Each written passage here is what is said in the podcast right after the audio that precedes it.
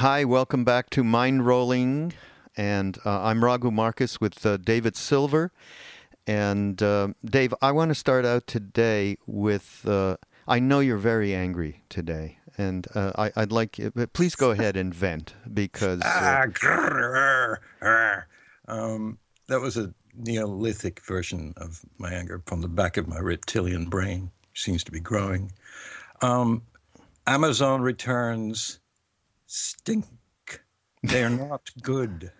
It's not happening. Now, I know because I've corresponded with quite a few of you, and I have tremendous empathy for not being able to pay the rent, for instance, or eat. Eating is good with this incarnation. So, if that's the situation, don't think about contributing, just eat and pay the rent. But if you have any discretionary funds, go to my mindrollingpodcast.com, go to the Amazon portal when you want to buy something from Amazon and use it because you'd be amazed how effective it is. I mean, we don't get much from it, but if a lot of people do it, we make money. Now, I've learned from Duncan Trussell and other great podcasters to do this at the beginning. Our gurus. Because, our gurus. Because as Raghu mentioned in a, a long time ago um, podcast, people do listen to this, but sometimes they fall asleep after a few minutes. and therefore, the ads that come later are meaningless unless they're subliminally placed in their brain, which we haven't learned to do yet, but we're working on it. Anyway, Amazon portal, go to it on mindrollingpodcast.com and use it. And, you know, everybody uses Amazon, some more than others. But, you know, for things like, um, I don't know, supplements, vitamins, books, uh, what's left of the music in the world. Um, you know, anything instead of just you know doing it and not thinking about Raghu and me and never giving us a damn thought and just going to Amazon willy nilly nilly and buying some piece of crap. Go to our Amazon portal and just do it through us because we get something from it and it keeps this thing going because it doesn't cost nothing, does it, Raghu? you know what? If X amount of people, I mean, and we have, you know, we're moving on to, you know, 20,000 people, whatever it is. If X amount of those people bookmarked, just bookmark it. I mean, I do it.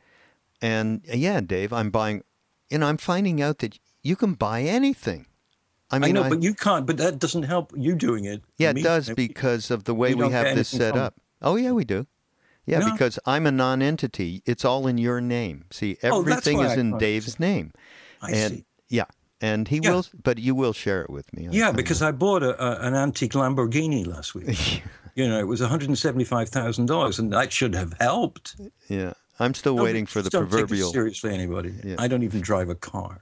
Okay. Um, but uh, but the truth is, if enough people did that, we would we would be able to sustain this show and uh, and it's so easy. I mean, you can donate. We have the great T-shirts, uh, you know. But the easiest possible thing is just bookmarking it, and then then you just got to have in your brain, okay, I'm going to buy, because geez, everybody's buying something from Amazon on a monthly, if not weekly base. I mean, I'm buying. You know, I found, geez, you can get all the supplements at, at yeah. cheaper. By the way, they're cheaper. Krishna Das told me this. He said, You're buying that from, you know, Whoozy? Go buy it from Amazon. You'll get a better price. And sure enough, they have a, you know, they obviously have better pricing. And that goes across the board. And I'm, I'm still waiting for the proverbial, proverbial refrigerator, refrigerator to be bought through our portal. Um, but uh, or at least by Joseph Goldstein's Mindfulness, which yeah. we push every week because it's the greatest book ever written. Okay, buy it. Buy two copies. Buy one for yourself and from someone who needs to be mindful. You know, get a bedside lamp.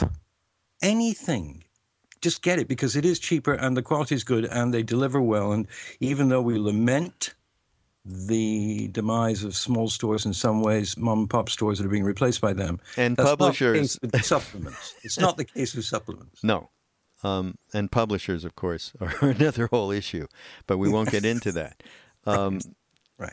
All right. Um, moving but on. We've got to keep at it for a bit longer because I remember on all these podcasts, we went a little longer on this than what I was happy about. But that's the, there are gurus. So here's more Amazon. Amazon. the portal, the portal, Amazon portal on mindrollingpodcast.com and just use it because I've noticed that when we do these rants, which are extremely annoying to us also, uh, we get a boost. You know, we get a, a, bigger check from Amazon. And thank you, the people who bought from Audible, because we got a check from Audible uh, a couple of days ago. Mm. And for those did that, and we haven't seen any anything from them for quite a while. For those three people, because we know there were three, uh, thank you very much. but there should be 300. Yeah, and you know what? You're going to have a reason uh, to get something from Audible uh, because we are releasing um, on the other side of things. My um, uh, with my hat on the uh, Love Serve Remember Foundation, we're releasing uh, Ram Dass's uh, book. as a softcover book on September 1, Dave. And the great thing is, his co author, Rameshwar Das Litton, has read the book. In other words, you will be able to buy it on Amazon and listen to it anywhere on your devices, smartphones, tablets, or just uh, in your car traveling, which is that's a great place to listen to it. So we're we're to um, let you know. Well, it is September one, but we're going to September one. Yeah, go for it. I mean, I saw Ramesh yesterday, and he's in great shape right now, and he he was very happy about this this edition. You know, and he's the most perfectionist human being on the planet, hmm. and the fact that uh, his extreme empathy for the articulations of Ram Have helped him co-write that book and then read it, it must make you want to get it because he's the real. You know, it's all about the real thing there. All right. Is this that... is the last Amazon wrap. It is uh, for this show. Maybe we'll do it later, but then you'll be sleeping, so we don't care. Uh, Raghu, I would like you to That's start. Not, off. That wasn't. An, what? Well, you were way angrier before we got on the air. then you turned into a genteel, kind English uh, countryman of some sort. Well, I can just... I can put on an angry thing, which is that if you don't start fucking doing this Amazon portal shit, I'm going to be, you know, upset and I'm not pleasant. I'm much nicer when I'm just, you know, loving, sweet, nice, loving okay. time. All right, I'll buy that. Um, I want to move on to uh, our segment of uh, news from the end of the world. Okay, I have something and Dave has something. I don't know if you know what mine is. I don't. Uh huh. Okay. The the headline is This 31-year-old wants to sleep with your great grandmother. Okay? This is a real story, okay? This is the onion. No, it's not the onion. It's firsttoknow.com slash relationships. Okay. Ever wonder what attracts a younger man to an older woman? Which, you know, plenty of that goes on. I started to read this and I went, well, that's not that weird. We've all heard of the phenomenon of the cougar, an older woman who seeks younger men. But what's the deal with toy boys falling for the allure of women 60 years older than them? And again, I won't give the guy's name because that might be really over the top. He is from Augusta, Georgia. Okay, so this is a real thing. They got a real guy and he's always been attracted to older women. And the majority of the time he spends his day pleasuring women between the ages of 60 and 80 i guess he's doing a, a service. Maybe he's he's a, he's a service oriented person. This is great. Um, for the last five years he has been casually dating a 91 year old great grandmother named, and we won't name her, regardless of the age gap, the two of them supposedly have an amazing sex life and can't keep their hands off each other. Well, maybe this doesn't. Um, it's this isn't a good news from the end of the. It seems to be news from the end of the world. On the other hand, this guy could be the Messiah. I mean, yeah, come to help. Don't, uh, don't knock elder, it. Yeah. I mean, my problem is there are no women younger than me, older than me, I should say. So I got to go for younger ones. Yeah, right. Okay, well, I got one. Okay. Would you want to talk more about that? Um, no. All right. I, I think that's just fine with that one. Okay, this is from the Huffington Post. I'm not going to read it all, but I'll read the beginning. It's uh, datelined uh, today, Washington. An immigration policy analyst from a think tank, often cited by Republicans, suggested to a Tea Party crowd last week that President Barack Obama should be executed. uh, Stephen Steinlight, a senior policy analyst at the Center for Immigration Studies, told the Highlands Tea Party in Florida that efforts to impeach Obama did not go far enough because, quote, There's no court that's going to stop Obama from doing anything. We all know if there ever was a president that deserved to be impeached, it's this guy, all right? I wouldn't stop. I would think being hung, drawn, and quartered is probably too good for him, Steinlight said. But you know, this man who wants to rule by the use of a pen, a telephone, let us not forget his teleprompter. The fact is that it would backfire very badly, and we've got to be grown ups and accept that we can't have everything we want, you know, like his head on a skewer. There's a lot more, but you know, let's not go further than that. Uh, every time we, I read one of the things, and we don't do it deliberately, it always has those two wonderful words behind it: Tea Party. What is wrong with these people? What is wrong with them? I'm sick of it. I mean, I just learned to love them because at one time, all of them were either my mother, my father, my brother, or sister, according to all, you know, Buddhist lore. So Mr. Steinlight is, you know, a vicious idiot. And I mean, I want to read something else, uh, which is by uh, Dilgo Khyentse, originally from Padampa mm. Mm. He says, Recitation and taking refuge purify obscuration of the speech. People of Tingri, abandon all your ordinary conversation. And then he says, The mouth is a box of tricks, the gateway of all faults and all misdeeds.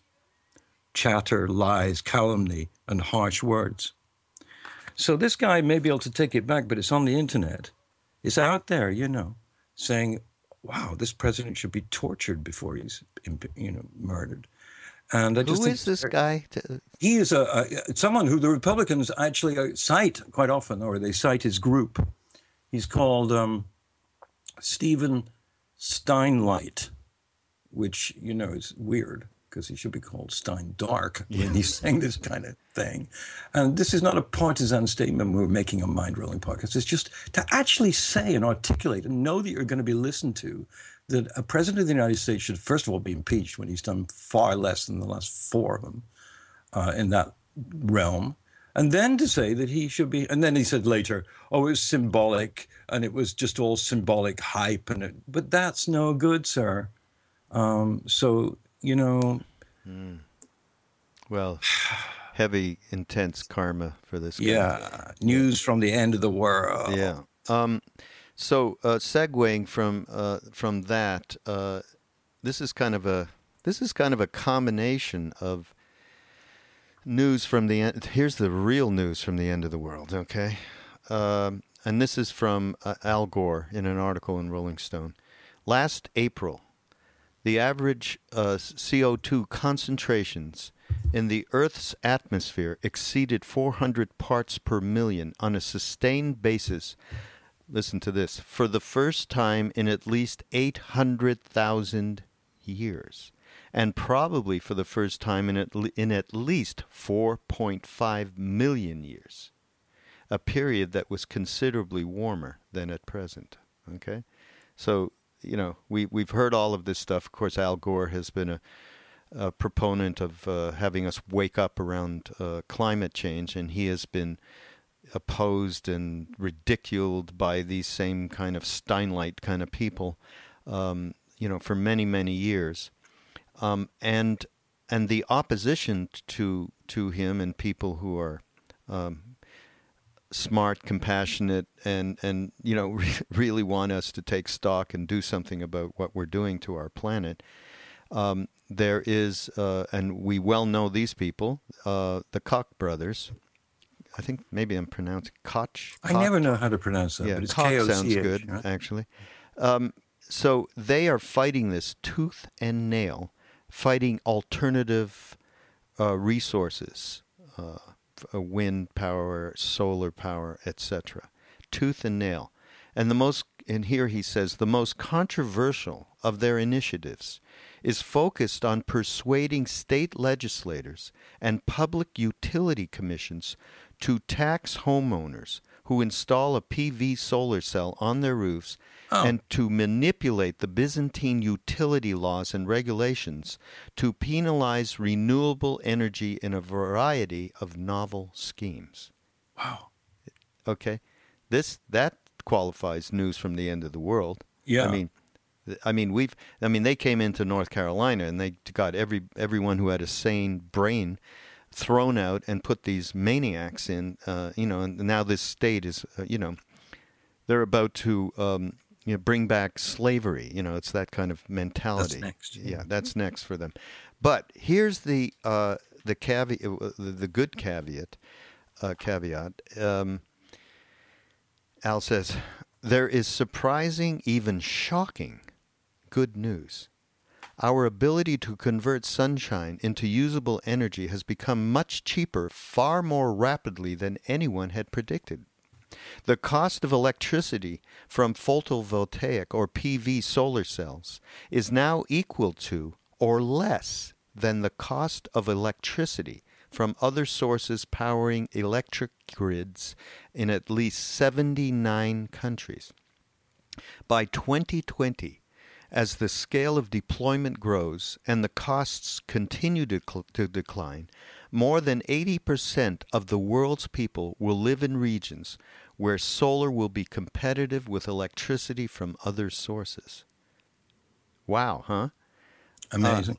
Uh, as a result, the all over the world, the executives of companies selling electricity generated from the burning of carbon-based fuels, primarily coal, are openly discussing their growing fears of a utility death spiral. yeah. There you right? go. And and he talks about how in Germany Germany now generates 30% of its daily electric from wind and solar. I mean, isn't that amazing? It actually spikes up to 60, 65% on certain days, I read. Oh, really? So that's the mean, you know, 30, but it actually goes up from that. Yeah, and, really and this uh, yeah this utility death spiral. What they mean there is in Germany, for instance, the two largest coal burning utilities have lost fifty six percent of their value over the last four years. Okay, this is really good news because the marketplace is now driving this beyond political, um, you know, affiliation. Um, we are witnessing the beginning of a massive shift to a new energy distribution model from the central station utility grid model that goes back to the 1880s to a widely distributed model with rooftop solar, on-site and grid battery storage and microgrids. So so the shift is already ha- I mean I read this thing uh, you know and I went wow this is you know just amazing so the, but and here's the Koch brothers Koch Koch brothers the utilities are fighting back of course by using their wealth and the entrenched political power they have built up over the past century in the United States brothers Charles and David Koch who run Koch Industries the second largest privately owned corporation in the U.S. Okay, second largest. What is Apple? The I, I mean, I don't know. Probably. Have secretly donated seventy million dollars to a number of opaque political organizations tasked with spreading disinformation about the climate crisis and intimidating political candidates who dare to support renewable energy or the pricing of carbon uh, pollution. Okay, so uh, the the way that they are being defeated is by the actual marketplace, and and this thing. Um, oh, here here's another guy. He's another end of the world guy, like your you know the guy you spoke of, the Exxon Mobil CEO. His name is Rex Tillerson. Okay, uh, he What was his name again? Rex just- Rex Tillerson. Okay. I thought it was Rectum Ellison. That's okay. Well, when you hear this, you, you can rename him that. He responded to all of this, pointing out uh, the need to stop using the Earth's atmosphere as a sewer. Okay, people said, you know, we got to stop using the Earth. You know what he said?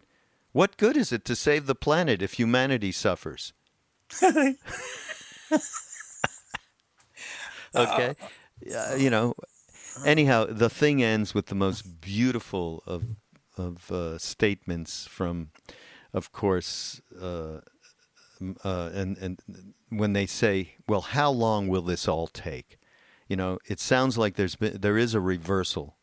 Uh, pol- you know, uh, they pol- the the politics of of the right and the resistance is being overcome by the natural propensity of uh, you know of of the of, of the economics. I mean, once mm. stuff starts to be cheap, people go to it and they just buy it. It's it's as simple as that.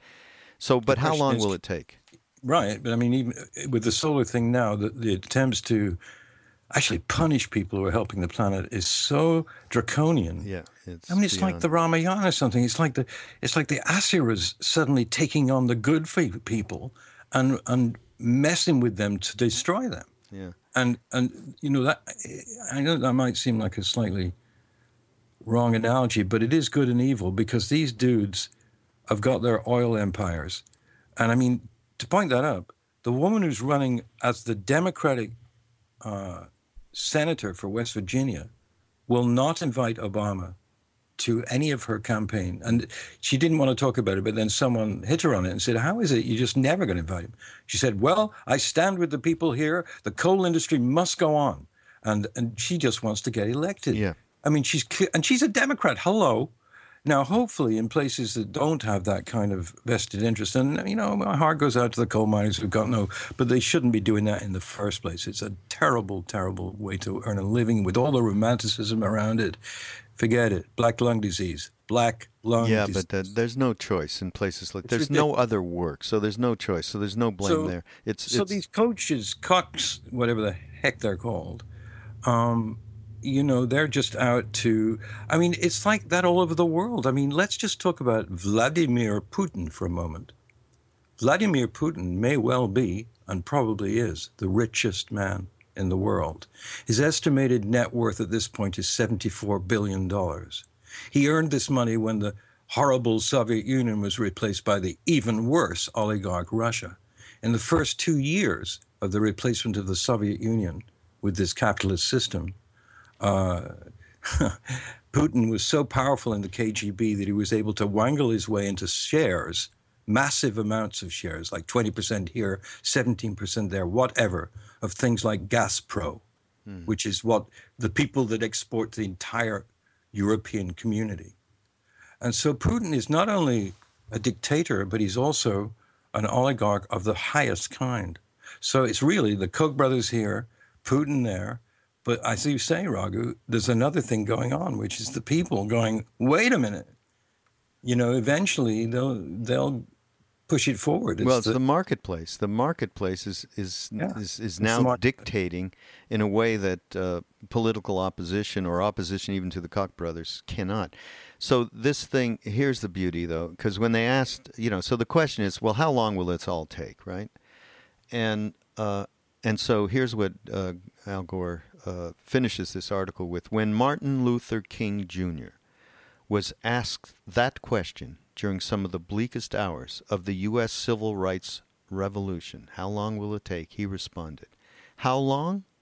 Not long, because no lie can live forever. How long? Not long, because the arc of the moral universe is long, but it bends towards justice. And so it is today. How long? Not long. So, you know, uh, a very, very positive uh, um, article Martin from Al Gore in a, in a way that's not, you know, it's not like, uh, you know, um, it's not like a bunch of rhetoric about the uh, state of the world, about the environment and how we're tipping, you know, and we got to do something about it.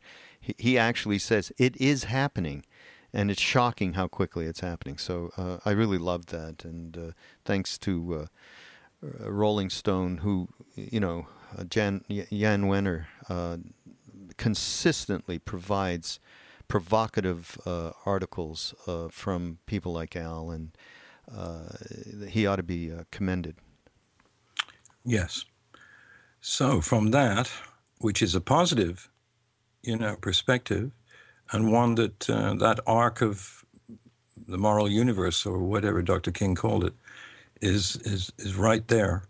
But sometimes it seems it's gone. That's the the struggle, isn't it? You just sort of go, "Oh my God, what next?" But um, one has to believe that that evolution is going on, just like incarnations follow one another. Progressions of progressiveness must eventually prevail. And you know, and that uh, it, you know usually leads us to what we, of course, talk a lot about here at Mindrolling, um, and, and that is, you know, what can we do in terms of social action, and how do we uh, begin to try and affect some of this stuff when you know we don't necessarily, as an individual, we're not aligned with a powerful political organization. We're not aligned with, uh, you know, vast uh, financial resources and so on and so forth. And and that kicks us back into uh, what is naturally part of who we all are, which is being able to change ourselves. I mean, we, you know, we just ranted about a few different people, including the Koch brothers. Um, and, uh, you know, as we do it, it, it's kind of gleeful in a way because, you know, you're sort of feel good about pointing out the absolute obstinate, pig headed uh, ignorance. And there's a way in which you, when you do that, you kind of feel good about yourself. We're on the right side, you know and that, of course, we we continue to uh, uh, along the path of us and them, and we talk a lot about us and them uh, on this podcast, and how to how do we how do we uh, move beyond that? And we had a wonderful podcast with our dear friend uh, Danny Goldberg about this sometime. We've got to get Danny back here, by the way, and talk about some of this stuff. Uh, he has a really measured response and, and more of a, uh, a, a, calm historical perspective at times, which is uh, worthwhile for, for us and, and I'm sure many of our listeners who, you know, either want to get on the band, bandwagon of just calling out these people in a way that uh, you end up being like them, or just uh, like we've just done here and now uh, by, uh, you know, ridiculously, you know, making them you know, they're ridiculous cartoon characters that we enjoy uh, drawing uh, in our podcast, drawing them out that way. Um, and that too is uh, just as, as um, you know, we're just as caught. When, well, yeah, we're we just pointing them out though for humanitarian reasons. I mean, the most cartoon-like figure of the last hundred years was surely Adolf Hitler. And you know, if it, Adolf Hitler had been stopped in his tracks by the mindrollingpodcast.com podcast in 1932, 68 million people wouldn't have died in World War II needlessly. Now, 68 million? I think 60, actually, it's no. between 63 and 68, I think, it, million. Yeah. Are you, I, that's not something I, I was aware Well, the Russians, the Russians lost 25 million alone. Really? The United States lost about a third of a million. Britain lost a good portion of a million. But then there were Japanese and, you know, mm. all of that, whatever. Yeah. But you're right. He was the ultimate cartoon character. But at the moment of truth, he prevailed because people didn't have means of communication to actually fight him. You know, I mean, I do believe that you can't just watch things happen. What you try to do is not to hate that person because the Tibetan, so many of the Tibetan lamas. I just read another one, Raghu, another lama who who was treated extremely badly by the Chinese. Uh, I mean, tortured, and he just said that he, you know, he did not um, he did not uh, hold it against them because he felt that it was a, a teaching on his way to Buddhahood and that uh, it was very f- radical teaching very quickly for him. You know, with a month or two, he had to employ this very seriously, not to hate these people who tortured him. It's hard. This is really hard. But I'm sure you felt, Raghu, and I feel it often that on Facebook and, and other things, you see people who are saying what we're saying, but there's underneath it a real nastiness hatefulness sometimes, you know, that these other people are scum or subhuman or whatever, those words come up. Mm. And that's where you really got to be careful because then, you know, uh, the Tulkus would say, I have to love my enemy before my friend. Or I'm, I'm not progressing in the in the Dharma. Yeah, and that's all. That, they're easy words, yeah, especially easy for us to repeat, you know. Um, but I actually, you know, when you talk about a lama who was put in jail you just now, uh, who by the Chinese, and how he had to put into practice, you know, everything that he had been taught. I actually met one myself. Um, this this wasn't anything I read about. I met him, and I was fortunate. His name is Garchen, G A R C H E N Rinpoche, and I met him in Los Angeles when I lived there. And I was fortunate enough to uh, be his driver for a couple of days. Uh, he was giving a uh, retreat in Los Angeles, and actually through Sharon Salzberg. I uh, enlisted to help, and that's what they needed. So I ended up driving he and his uh, one of his monks around for the day, and we had um, at that time, you know, when it was a, a time and David and I were working with Triloka Records, and um, we had done. Remember the soundtrack, "Cry of the Snow Lion," Tibet "Cry of the Snow Lion," and I Jeff Beal did, yes, and um, so we um, that movie had just come out at the time, and you know I was involved with it, and I uh, this was an extraordinary experience. In in the house that he was staying, I said, "Would would you like to see this, Rinpoche?" And he said, "You know, through translator, he didn't speak English, and he said yes." And in it, you know, uh, it, it's uh, by the way, you can get this on Netflix. It's an extraordinary movie uh, with uh, a wonderful soundtrack. Um, I would highly recommend it, but it is about what has happened in Tibet. Uh, you know, with the complete uh, ravaging of Tibet and the culture and the monasteries and the people. It's a tough movie to watch. I mean, it has. Yeah, it has footage, Raghu, that no other film has because they managed to smuggle it out of somehow yeah. shooting Super 8. wasn't video, yeah. it was Super 8 film of uh, Chinese soldiers beating on nuns. Yeah, as and, they threw them into prison. Yeah, and, and immolations and, and all of it. Uh, you know, the whole thing. It's it's pretty tough. I mean, there's also beautiful parts of it where you see yeah, Tibet and so on. Anyhow, I sat honest. there. So this Garchen Rinpoche got um, arrested uh, way back when. Um, I don't quite remember when. It could have been 60s, 70s, 70s, I think, maybe even 80s. Now he was he was kept in a prison for, I believe, 20 years. Okay? And, and he said exactly what, uh, when they asked him, Do you hate these people? No. I don't hate them. You know, I think he commented, you know, he had, he felt for their incarnation. I don't think he would have put it quite like that. Um, but he had compassion he had true compassion. He did he worked Uh, he did work on himself to the degree that he became realized somehow. I mean, I don't know the extent of his realization. I wouldn't know, but he was a really amazing being. And I sat there and I watched him watch the movie. And when these scenes came up, the the look in his face and the suffering, everything came back. He just I almost felt bad that I even suggested watching this thing. And you could just see his whole face and being and vibration suffering with everyone and everything that he saw in that moment. It all came back to him. And uh, it was just a, an amazing moment. And, and, and you could tell he was real. He did not hate them. You know, we talked about it, and he did not. I knew that he did not hate them. You know, and and the reality that so he represents the possibility of what we can achieve, that we can achieve through through you know extraordinary um, repression, in, in and it comes in many many different ways. Um, and this is obviously the most extreme in what has gone on in Tibet that we can achieve compassion for people um, and uh, people who are oppressors. And that doesn't mean we we uh, fall down and let them do you know do harm, do the harm. We, you know we need to do the social action, whatever it is that we might be involved with, however it is we can help.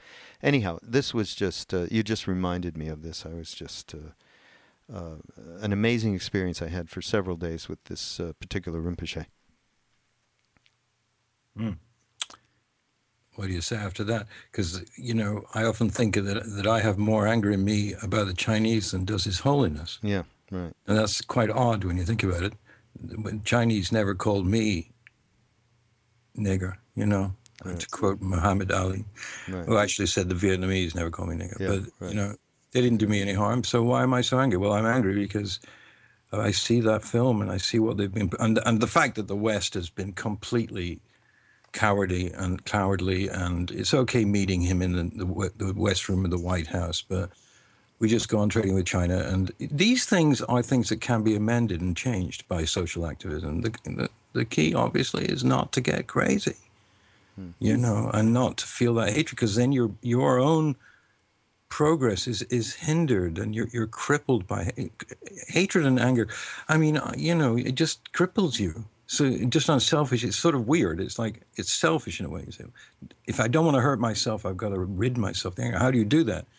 And um, you know, it's not easy. It's, uh, the words are not enough. It's practice, right? It's yes. practice.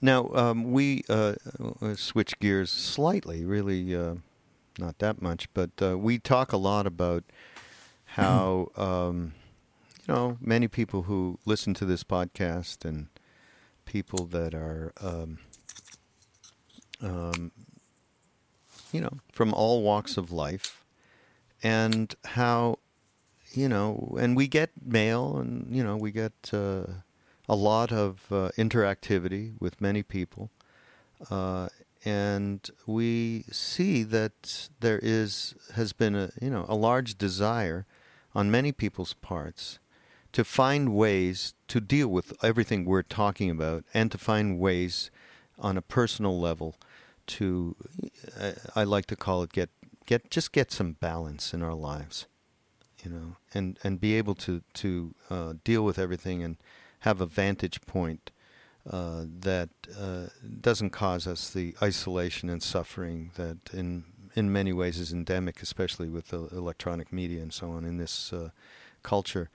Um, and they don't, but you know, it seems like they don't, we don't, and I would include myself in this, and you, David, uh, don't want to join any religion, any organized anything. Just want the information in the most practical and um, substantial way. So that leads me to uh, this article that we found that was in the New York Times, and it and it examines the growth of spiritual but not religious. And uh, David and I have been kind of talking about this uh, over the last little bit, and uh, and it's it's not a simple black and white thing. Because uh, do you want to talk about this for a minute? Yeah, yeah. Can you name who wrote it, just so that we get? Yeah, them? it was uh, it was written for the Times by Mark uh, Oppenheimer. Oppenheimer. Okay. Uh, very recently, last week. Yeah, right. Um, uh, uh, the premise is spiritual but not religious. So many Americans describe their belief system this way that pollsters now give the phrase its own category on questionnaires. Right. In the 2012 survey by the Pew Religion and Public Life Project, nearly a fifth of those polled say they were not religiously affiliated, and 30% of that group said they were spiritual but not religious. It was 7% of all Americans, a bigger group than atheists, and way bigger than Jews, Muslims, or Episcopalians. Um, unsurprisingly, this group is, is attracting a lot of uh, attention, and so there's been four books offering perspectives on those Americans who seem to want some connection to the divine.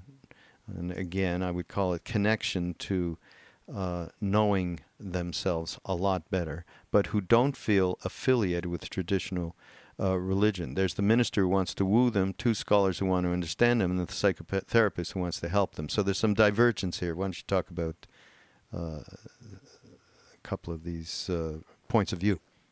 You know, I have mixed feelings about what she wrote because, or not what she wrote, what she wrote about someone who spoke in that article, if I remember correctly, who was saying that the problem with the spiritual people is that they, they just do anything they want and there's no community, and which is wrong. Um, most of the people I know who've been involved in spiritual pursuits for real are extremely disciplined and also are involved in all kinds of communities and satsangs and uh, expressions of of, of uh, kindness. So I think she's wrong about that. But what could be true is that she says it's a you know kind of like um, religion light, and that mm-hmm. uh, people don't have any discipline, and and there's no there's no real work done in this, which I would also disagree with. But she's trying to make the point that organized religion is organized for a reason, so as to gather people together in one spot regularly uh, to receive teachings and sermons. What we rejected back in the 60s and 70s, and people have totally rejected it now, I think, is the idea of, of a, always having this middleman or woman telling you how you should act, um, not knowing you personally, and using rather empty sort of rationales, um, some of which I've never understood. Uh, and and so we moved away from it, and we found a mix of, you know, Western scholars, Alan Watts, and all of those people, and, and then Ram Dass, of course, and then Eastern religion of all kinds, and Buddhism, and devotional yoga, and Hatha yoga, and Raja, all, all the yogas, all of which take a lot of discipline if you're really going to do them. So, what the heck is she talking about? She's talking about something that she doesn't articulate as well as you and I do, if I might say so, hmm. which is this sort of new agey thing which makes us both the skin crawl a little bit. And the reason it does that is not because we're snotty nosed about it or snobs about it. It's just that the complete and total repetition of cliches long enough uh, tends to erode the depth of meaning of what is being said. So when I see on Facebook all kinds of repeated phrases, some of them are very useful and some of them are just sort of vapid. So she was suggesting that it's a vapid thing all down the line. That's not true. It has its wings. One wing of it is extremely deep and studied, uh, you know, Sharon Salzberg, etc. Uh, and the other wing is believing more in the beauty of bliss and wanting to be happy all the time and, and so on, which is nothing wrong with it. But there are wings, and that particular wing often expresses itself in what we would call rather vacuous words and music, because we're a bit we're a bit critical of that, right? Mm. Well, I like what it says though. He gets on a plane and they say, sit down next to somebody, and uh, when they find out this person's a, a, minister of some sort, they go, "Oh, um, gee, I'm I'm spiritual. I'm not religious, but I'm spiritual, you know, to the minister and and with daring insight unique to them uh, say, you know, I find God in the sunset. I find God walking on the beach.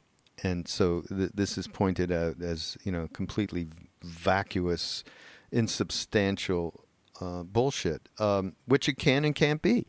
I mean, again, you know, you just go. I mean, how many times have you walked on a beach, okay, and everything goes away from you, all of your worries, your day to day life, because you, you, you smell the ocean, you feel the wind, and, you know, it's just, you feel nature in its extreme beauty, and suddenly you, you have some coming of at oneness.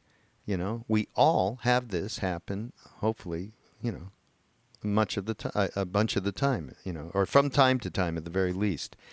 And uh, and then an, another person may take that as I'm spiritual, but I'm not religious, and you know, and so you know, I see everything around me. I I relate with it as you know the beauty of God's hand and blah blah blah.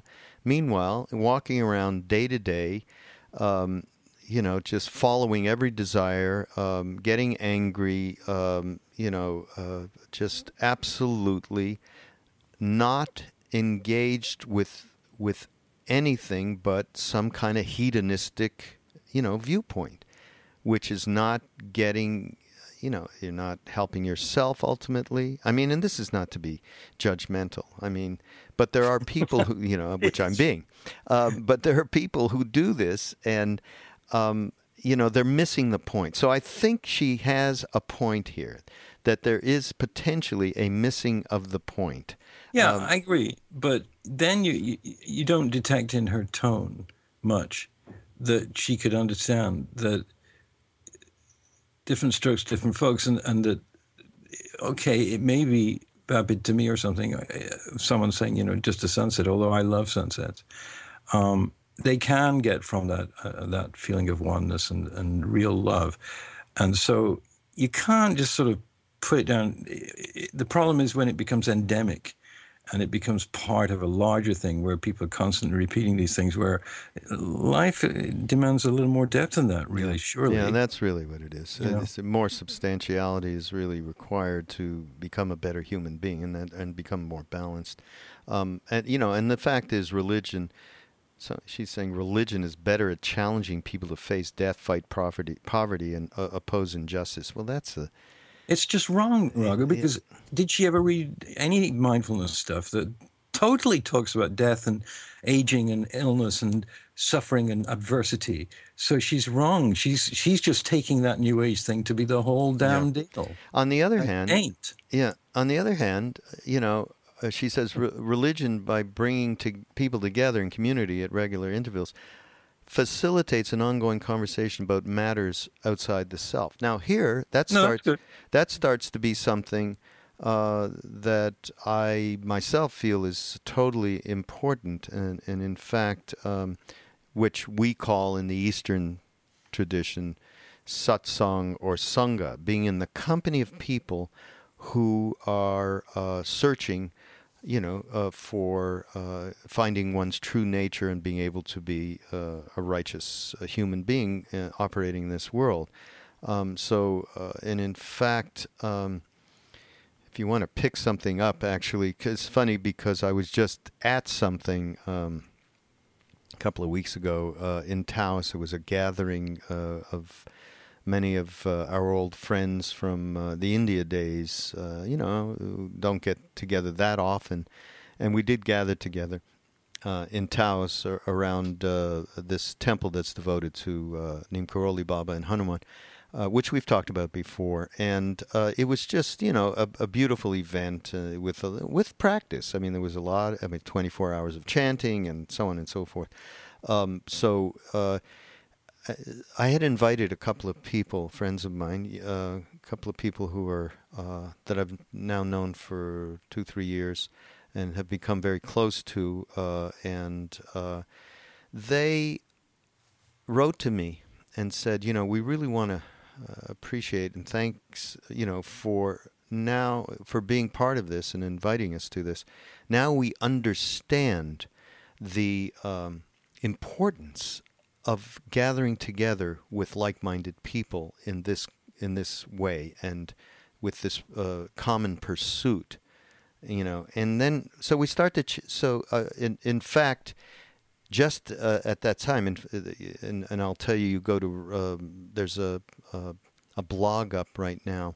Hopefully uh, you'll be able to find it at ramdass.org not to be cons- constantly promoting and self-promoting what I'm involved with, but it just is a great blog from Ram Dass, an article around the this the importance of of this kind of community, and I truly, uh, you know, it's one of the most important things in my own life.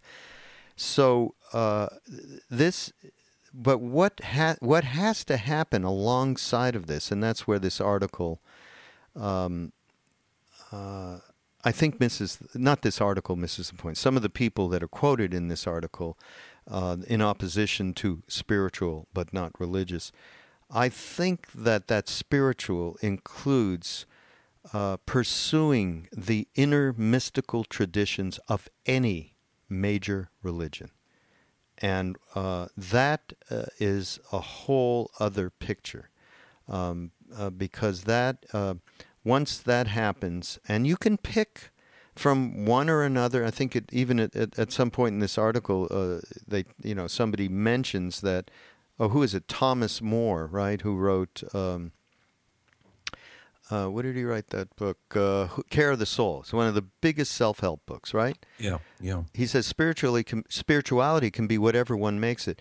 In his guide to developing a custom spirituality, he encourages people to draw on religion anti religion, whatever works for them. Every day I add another piece to the religion that is my own. It is built on years of meditating, chanting, theological study, and the practice of therapy. To me, a sacred activity.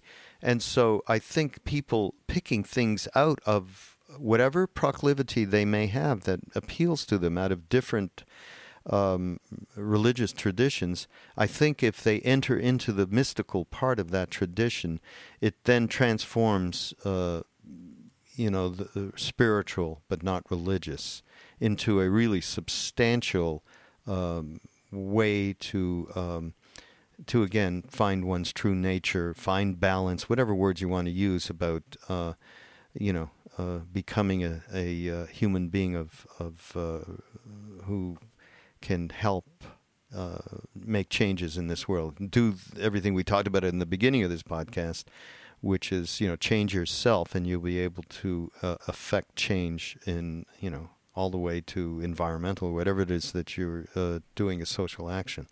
Yeah, and you don't have to be actually part of anything. That's one of the reasons we. I mean, you may become part of some things, but uh, I was in a big department store on Fifth Avenue yesterday, and um, needed an article of clothing for a Buddhist ceremony that I'm involved with.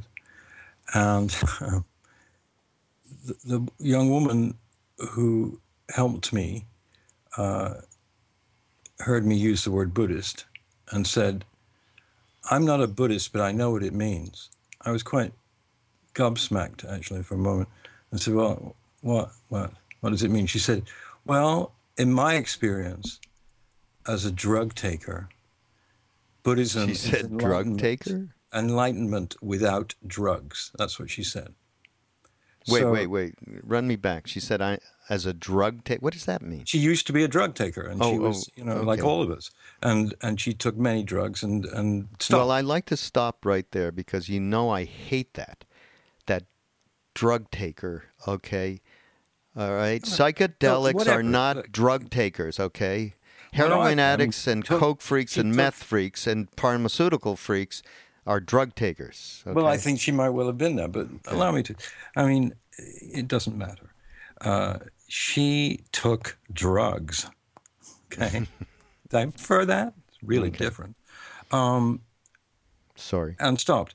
And she said that she understood after she started meditating and doing Buddhist practice of some kind, that she didn't ever need to take drugs again. In her opinion, she felt released from it because she felt that she could get to that place without drugs. Now, that was just someone in a store that I'll never meet again, probably. And, um, you know, she was very good at what she did. It was a hard job being in that store in the tourist uh, capital of the world. And there were like 9,000 Germans and Swedes in this store at the same time and people from Nine, you know Qatar, Qatar and Doha and so on. So it's a hard job, but she was very at ease. And it so happened that when I left to check out, she was the cashier. There were five of them, but I got her, and she said, as she wrapped my stuff, she said, um, "I really wish that the uh, ceremony you told me about will be beautiful and will help your friend enormously." Mm. Thank you for shopping here. Mm. Well, I mean, give me a break. She's not a part of anything. And as far as I know, she didn't go to church, synagogue, mosque, or anything. And was in a really great place. She was such a beamer. She was like an angel to me. And um, that's why I don't subscribe personally to any one way of this. It comes to you when it comes to you based on your 22 billion incarnations. And satsang is great but maybe for some people something else is great. That's the difference between spirituality and a religion with a, a, a, person leading you and saying, you know, come to church every Sunday and do this, and if you do that, you're bad, and if you do this, you're good. And Jesus died for your sins. Would you explain that to me? What that means? Which? Jesus died for your sins. What, do I look like a Christian pastor to you? Well, what do you? I mean, you must have heard the expression. What, what does it yeah, mean? I'm Jewish. I don't know from nothing. Oh, for Christ's sake! Okay. We, go to Amazon portal on mindrollingpodcast.com and um, buy Amazon products there and help us do this a little longer or much longer or whatever. And do it with love and with a credit card. I'm I'm going to contemplate this. Okay, can we? I, I'm going to spend the next week trying to understand Jesus died for our sins. Okay, um, and I can quote. Uh, I'll think about this, and I'll pull up some quotes and stuff, and, and we'll further discuss this. And let's let's take it as as Krishna has said, as Jesus as a, a yogi, which he clearly was, and let's take it from that, not from any, you know, I mean, but this this is said all the time by every Bible punch, excuse me, priest and um, uh, whatever they call them, you know, every you day, answer that. time. Everybody seems to understand it in the church, and I just want to know what that is. Did Buddha die for my sins? Uh, he wasn't crucified. He died lying down, very peaceful. Jesus was, you know, some kind of other type of yogi. Okay. Well, you know what? Okay, now that I'm thinking about it, and you know, uh, we we do. We're uh, in a closing mode here for the podcast, but really, Buddha, by realizing himself, his true nature, and yeah. understanding what this life is all about, the Four Noble yeah. Truths, right? Yeah. Basically, I don't see any difference between him and Christ. Okay? No, I agree. Really, Christ did it in a way that he needed to do it at that time uh, to allow people to wake up. And uh, and I think that what is really that he loved. I mean, and this is Maharaji said to us that he you don't understand. He was lost in love with every sentient being, and so yeah. that um, you know uh, when you sins is good and evil and all of that stuff is you know that's maybe more part of religion and um, you know being able to uh, you know to uh, control people in a way. I think that that's more of what that's about. But I right. think truthfully, uh, he what he showed was his vast love uh, for humanity, and uh, as an example that way. And so exactly. you know, in in he and Buddha, it's just different manifestations of the same thing, as far as I can but, see. But teaching how to love, because I mean, you know, he made it quite clear, uh, or we've been told that you know, uh, love the tax collector and love the prostitute. Mm-hmm. Uh, Mary Magdalene and the tax collector got a good deal from Jesus Christ. They were attended to, they were loved, and they followed him. And people at first said to him, "What the heck are you doing with a tax collector? He's just a Roman puppet, and he's ruining my my shop." You know, my yeah. fig store. and he just looked at them like they were, you know, don't you get this? Uh, you know, yeah. you got to love him, or you got to start somewhere. So start with the tax, and don't judge the, don't judge the the unfortunate uh, prostitute, because something led her to this, and go there with that compassion. I mean, Jesus is a great yogi. I mean, yeah. Hey, uh, hey, do you th- why don't we? Could we start a religion? Maybe. I mean, since we're having trouble getting supported as podcasters, um, that's the way to do it. Days, yeah. uh, you know, I think we should start a religion, and then we can pass the uh, what's that thing they pass? What's called to get tithed and all that? Um, I don't even know. Well, we get tax. We we would get tax breaks. Tax breaks. Vast fortune. We, we would, would get that. Those. Yes, and yeah. and yeah. we could tax people as we well. could tax well, okay, let's work on our, our new religion. Um, okay, if anybody's got any ideas, send them in. Yeah, please do and talk please, to us about um, this, uh, and uh, and just bookmark the damn Amazon at this point. All right. Yeah, do it. We're we, you know we don't want to start that again, but you know do it. It's not that hard, and I bet just you, you do, it. do it. That's uh, you know who says that? Wayne Dyer. He does? Yeah, and Wayne is the best at raising money of anyone I ever uh, met in my entire life or saw. He raises more money for PBS than anybody. Right. And he just says, just do it. Okay, yeah. so just do it. And, uh, and considering that it will be done, uh, we will be back next week. So, yeah, but, but do you have any T-shirts left? Of course, we have well, T-shirts. Then th- that's another thing. Buy a T-shirt. It's very hip. Someone will come up to you at a, at a rock festival and say, "I never heard of Mindrolling. Where are they, are they an English band or something?" And you'll go, "No, it's a podcast, and it's very cool." I wore mine around, and when I was in Taos, I can't tell you how many comments I got.